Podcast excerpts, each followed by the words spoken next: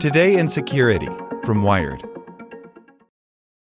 It is Ryan here, and I have a question for you. What do you do when you win? Like, are you a fist pumper? A woohooer, a hand clapper, a high fiver. I kind of like the high five, but if you want to hone in on those winning moves, check out Chumba Casino. At ChumbaCasino.com, choose from hundreds of social casino style games for your chance to redeem serious cash prizes. There are new game releases weekly, plus free daily bonuses. So don't wait. Start having the most fun ever at ChumbaCasino.com. No purchase necessary. VGW. Void were prohibited by law. See terms and conditions. 18 plus. As a longtime foreign correspondent, I've worked in lots of places – but nowhere as important to the world as China. I'm Jane Perlez, former Beijing bureau chief for the New York Times. Join me on my new podcast, Face Off US versus China, where I'll take you behind the scenes in the tumultuous US China relationship. Find Face Off wherever you get your podcasts. Here's today's spoken edition of Wired. The State Department's Fumbled Fight Against Russian Propaganda by Issie Lapowsky.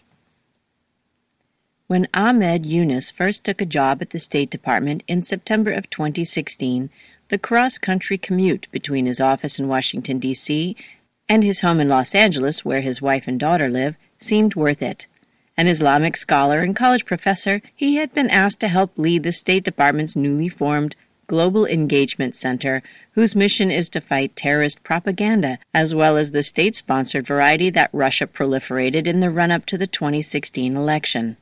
For Younis, who had studied terrorist organizations and their messaging, the critical need for this kind of work made the weekly bicoastal trek worth it. But one year later, the GEC's once promising mission had become paralyzed by what Younis calls administrative incompetence a lack of coherent policy priorities at the State Department, and the absence of subject matter expertise among President Trump's political appointees made it impossible to execute, Younis says. And so, just 11 months into the job, he, along with two other high level analysts, left. Before the inauguration, there was a very clear perspective on what the Global Engagement Center was supposed to be, Younis recalls. Once it became clear that wasn't the reality, it made no sense for me to sacrifice that much for this government job. The U.S. anti propaganda effort extends beyond just the GEC.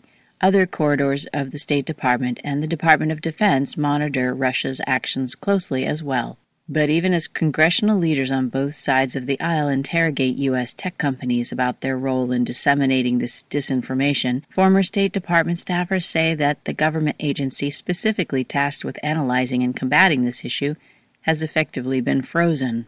The headline is There's Nothing That's Being Done, said one former State Department staffer. On this issue of state aggression, I would say we're doing almost zilch. Global engagement.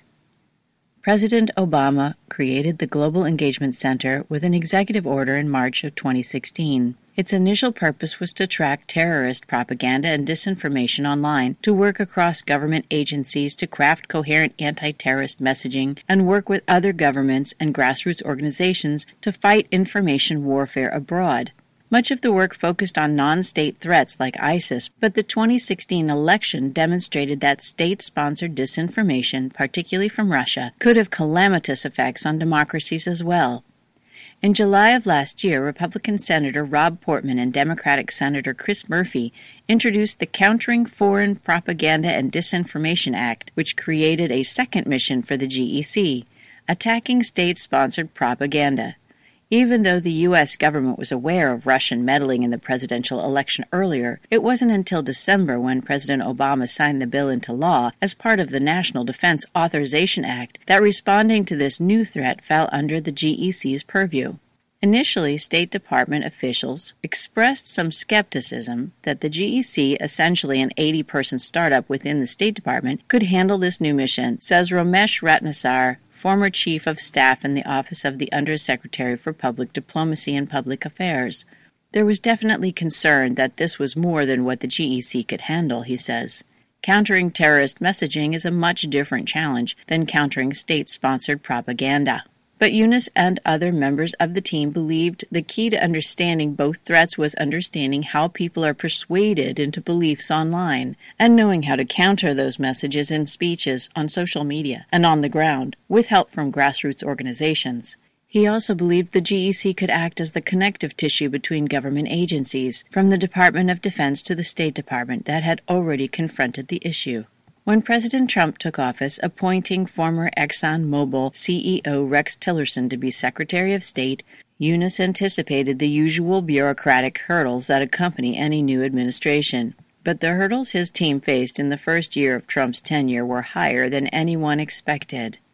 Under the Trump administration, Younis says the coordinated plan to fight Russian disinformation and propaganda has failed to launch. The GEC has languished in the face of ongoing budget debates, a State Department wide hiring freeze, and inconsistent views over how exactly the United States ought to engage with Russia. Trumped.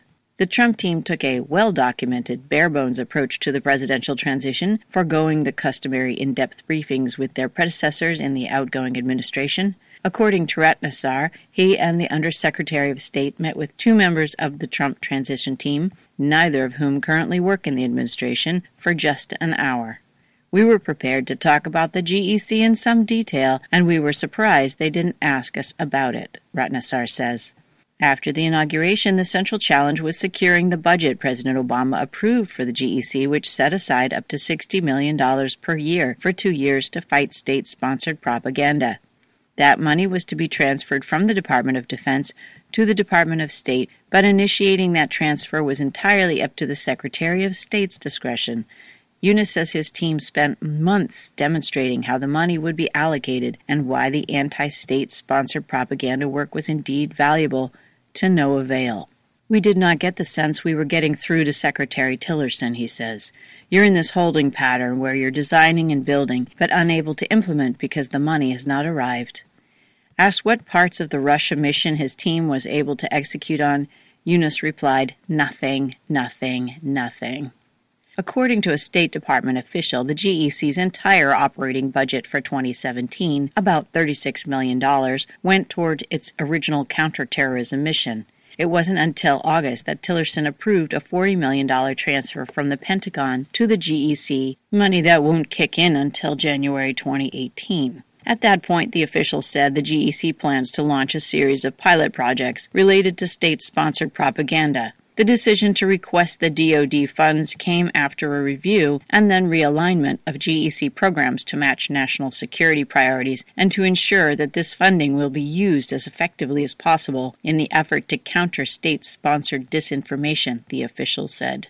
Reports have suggested that the Tillerson led State Department is avoiding any moves that might anger Moscow.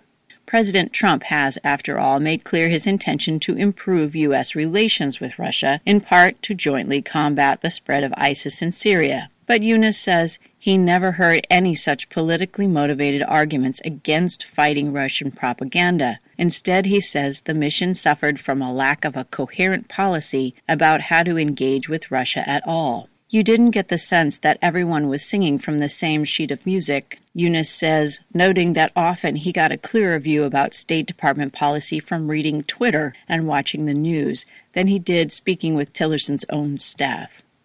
It was passively, aggressively, bureaucratically being ignored, says the other former State Department employee. No direction, that many of President Trump's appointees aren't subject matter experts in the areas they were chosen to oversee complicates matters further. It led to an environment, Younis says, in which he and his team often had to educate senior appointees about the fundamentals of counterterrorism strategy, or, as he describes it, teaching people how to drive stick shift. One such debate involved the use of the terms Islamic terrorism or Islamist terrorism or whether terrorism ought to be rhetorically associated with Islam at all. Most researchers know where they stand on the issue, Younis says, but in the political realm, everything's up for grabs. That type of confusion resulted a year of inaction by the GEC regarding Russia's disinformation campaign, which Republican Representative Will Hurd, a former CIA agent, recently referred to as the greatest covert action campaign in the history of Mother Russia. The former GEC staffers at least find some comfort in the efforts of other State Department groups which fund and support media and civil society organizations in former Soviet countries and U.S. intelligence agencies which continue to monitor Russian efforts to hack American electoral infrastructure and spread its influence on social media. The GEC is only one part of the broader story, says Ratnesar. More could and should be done in a more strategic way, but I wouldn't say nothing is happening. Younis agrees. The men and women of government who are subject matter experts and career officers will always do the work they were trained and hired to do, he says. That work will continue. Even so, he stresses the need for a central unifying body that ensures all government agencies are presenting a unified front against this threat. Today, more than a year after the election that helped illustrate its severity, the people whose mission it is to address that threat are still awaiting direction. Ohio, ready for some quick mental health facts? Let's go. Nearly 2 million Ohioans live with a mental health condition. In the U.S., more than 50% of people will be diagnosed with a mental illness in their lifetime. Depression is a leading cause of disability worldwide. So, why are some of us still stigmatizing people living with a mental health condition when we know all of this? Let's listen to the facts and beat the stigma. Ohio, challenge what you know about mental health at beatthestigma.org.